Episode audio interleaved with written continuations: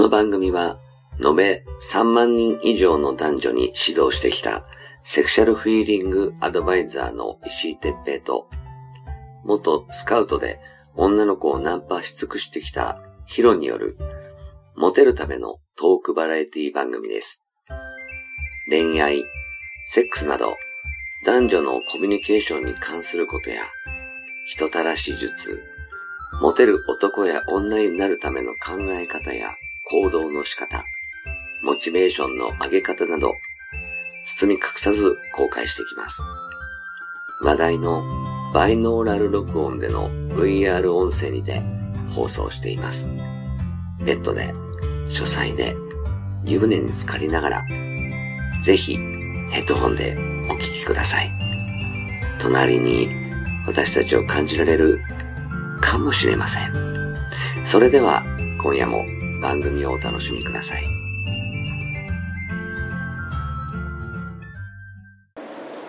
はい、えー、皆さんこんにちは、えー、石井哲平です、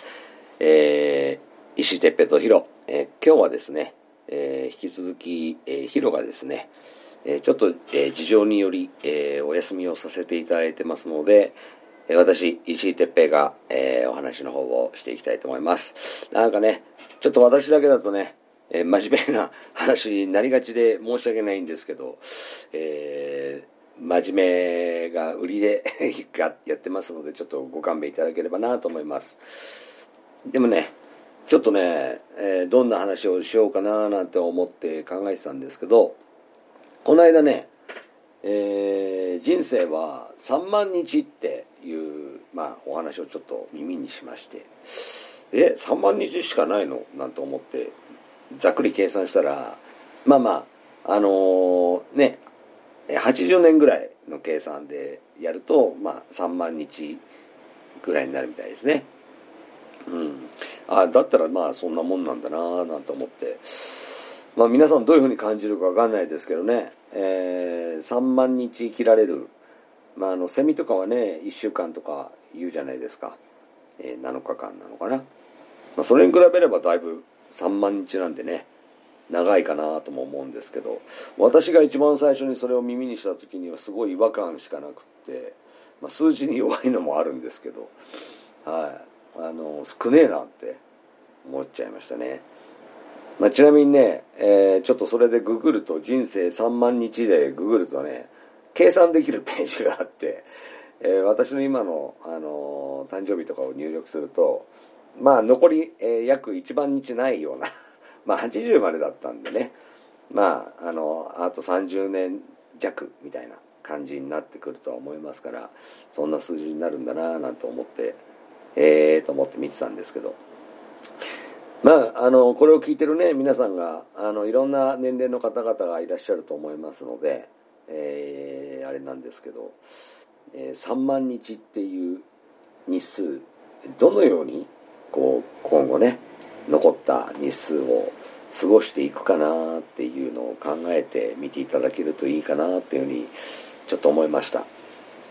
まあ、ぶっちゃけね僕もえー、そうですねさんじゅうぐらいまでかな、あの バツイチ、えー、バツニが始まるにどめの結婚が幸せだった頃までぐらいがさんじゅうねんぐらいだったかな。うん、その間にすごく濃い人生を生きてきましたね。あの喧嘩でねこう死にそうに死にそうになった、死ぬかと思ったっていう経験も何度か、えー、しましたし、うーんそうですね悪いこともいろいろしましたね。うん、えー、女の子もたくさん泣かせましたし、えー、一番モテてた時期もそのぐらいの時期ですかね。うん、車もね、えー、ビーエム 乗ったり、えー、高級キャバクラも行ったりまあ、あのー、いろんなことを、えー、人生、まあ、あの絶頂期もあと一番下その、えー、落ちる落ちた後落ちた後はでもさんじゅうからちょっと後かな、はい、経験もしました。でもね、その時のこう経験が今に、えー、生きてるところはあるなってすごくつくづく思います。僕があの時ね、えー、まあ親にも散々ね、えー、カスだチンだなんいろいろ言われましたけど、えー、あのそれなりのことをしてきて申し訳なかったなって今では感じますけど、その当時はね、えー、自分のやることなすこと全部否定されてるような気になって反抗して、うん、あの学校もね、あの決して安い金額で通ってたようなあの親孝行な子供ではなかったので、えー、あの高い学費をね払って、えー、私立の学校をね行かせてもらってたし、僕なんかは逆にね行きたくもねえのに行かされてるみたいに思って、うん、いやいや行ってんだよぐらいな感じで思ってましたけど、今ではね、えー、頑張ってその、えー、お金を捻出してもらって、えー、学校に行かせてくれてた両親に感謝したいなっていうふうに思ってます。まあね、えー、その当時にナンパしてね、えー、口説いて、えー、セックスしてで付き合って別れてまた、えー、ナンパしてみたいな、えー、日々を過ごしてたわけなんですけど、もう女の子と見ればあもう入れたいみたいなもうゲスなやつでしたね。もうやりたいやりたい、もうあの猿でしたね。はい、もうとにかくやりたかったで、目立ち目立って有名になりたかった、うん、そのために悪いこともしましたし、えー、不良になろうと思ったのもそのためだったですし、モテるためだったですかね。僕の人生振り返ってみると、もうモテるためだけに、仕事もモテるために頑張ってましたし、お金もモテ、モテるために稼がなきゃと思ってましたし、車もモテるために ビーエム 乗ってましたし服もモテるために新しい服を借金してでも新調して、うん、美容院もモテるためにお金かけてましたね。パーマかけたり色を染めたり、はい、いろいろやってました。全部ね振り返るとモテるためなんですよね、僕の人生。多分ねこれを聞いてらっしゃる方のほとんどはモテるために何かをかけてきたっていうことはきっとないんじゃないかなって思うんですよね。まあこれを聞くまでね、あのー、頑張ってこういい会社に入るために勉強を頑張ったとか、いい大学行くために勉強を頑張ったとか、それが卒業してから、えーサラリーが上がるため、あるいは役職が上がるため、昇進するために仕事を今でも頑張ってらっしゃる方が多いんじゃないかなって。でこう気がついて足元見て、えー、自分の歩いてきた軌跡を見て、あこのままでいいのかっていう思いから、あるいは周りが結婚して幸せな家庭とかを築いているのを見て、このままでいいんだろうかって我に返られた方が、これを聞いてらっしゃる方が多いのかななんて勝手に想像しているんですけど、僕はねうーん確かにエリートコースっていうコースは一回も接触もしなかったですね。えー、どっちかっていうともうクソみたいな、はい、あの人生だったと思いますね。だけど、えー、全然後悔してないというか、逆に楽しい人生を歩ませてもらってるって感謝をしてます。その僕が選択してきた人生がこれで正しかったって、えー、自信を持って言える、はいと思っています。そのみんなに対して正しいというよりはね、僕が考える、えー、楽しい人生はこれでよかったっていう僕自身の、まあ、納得みたいなもんなんですけどね、うん、でもね、人生なんてそんなもんです。あの誰かの価値観を誰かに強要するものじゃないですし、うんあの自分がいいと思えばそれでいいと思うんですよね。周りに、えー、迷惑をかけなければさらにいい。はい、まあ、私はね、えー、散々若い時に周りに迷惑ばかりかけてましたので、うん、今は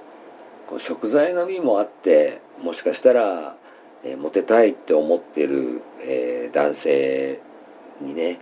こう教えたりするのが楽しいっていう感じの今生き方をしてるのかなって、はいあのー、改めてね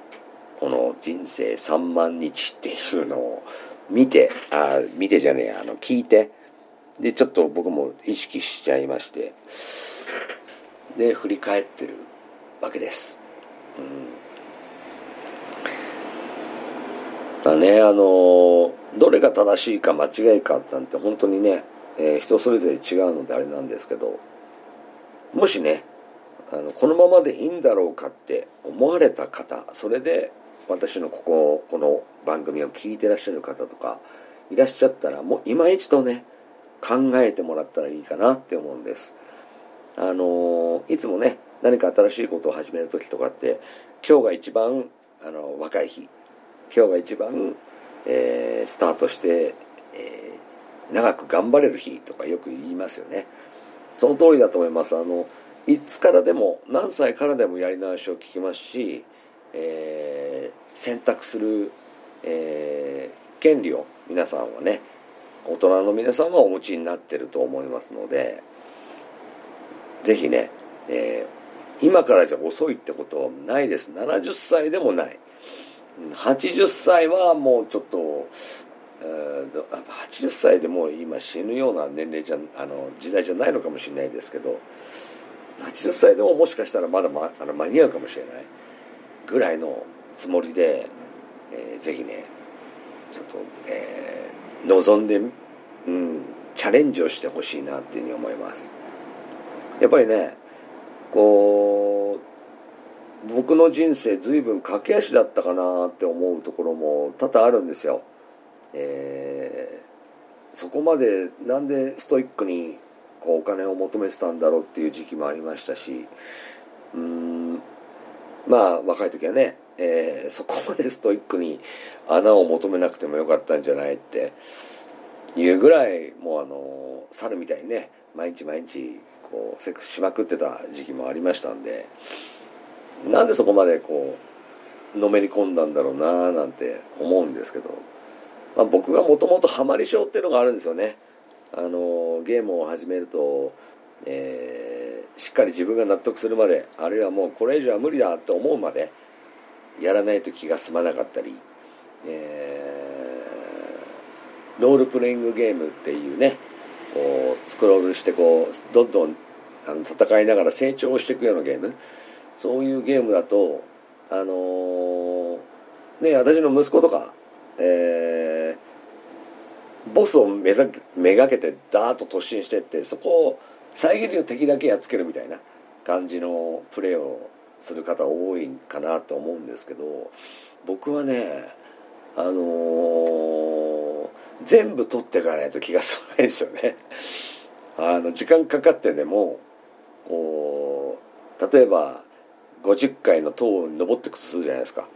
えー、いっかいにじゅっこえー、いろんな、えー、報酬が落ちている宝箱があるとするじゃないですか。あっちもこっちもそっちも、そしたらあっちもこっちもそっちもじゅっこ取ってからじゃないと上行きたくないタイプなんですよね。あの完全主義者なのかな、うん、そうでもないんだけどな。まあそういうところがありまして、あのー、よくねこう息子のプレーを見てあれ取ったのかよって取れよっつって戻らせて取ったりすることもあったりしてね、あのうるせえなとか最近言われるようになりましたけど、はい、あのそういうところもあるぐらいこうのめり込むんですよね。多分その当時は女の子にのめり込んだからこうやりまくりたいみたいな、うん、あの目が合った女の子は全員エッチさせてっつってうんっていう子を探すようなそんなイメージ持ってましたし、うん、お金を稼ぎたかった時にはそうですね、本当にあの年商でいちおくごせんとかねありましたからね、あの超金持ちとかいうのは全然程遠いんですけど、小金持ちみたいな感じで、はい、僕も周りに話してましたね。 ビーエム 乗り回しながら、うん、ビーエムさんだいをね乗り継いで、はい、あの社外品のいろんなマフラーやらエアロやらいろんなのを取り付けて、はい、あの走ってましたね、うん、新宿とか渋谷とかね、あのマフラーがすごい音なんで、であのフェラリーフォンもつけてたんで、こうみんながこう後ろを振り返って見るような感じだったんですよね。ワンワンみたいな生きてましたねはい、だから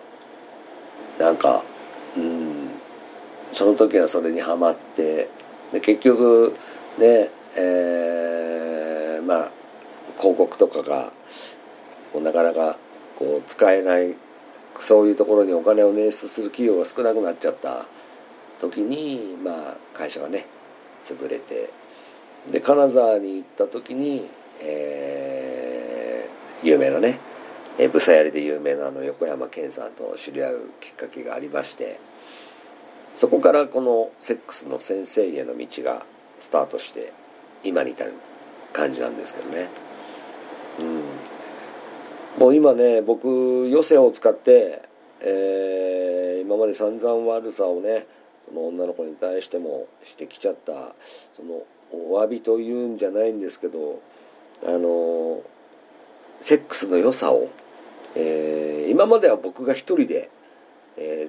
ー、全部の女をこう全部の女性をね、女って言っちゃダメね、えー、全部の女性を抱いて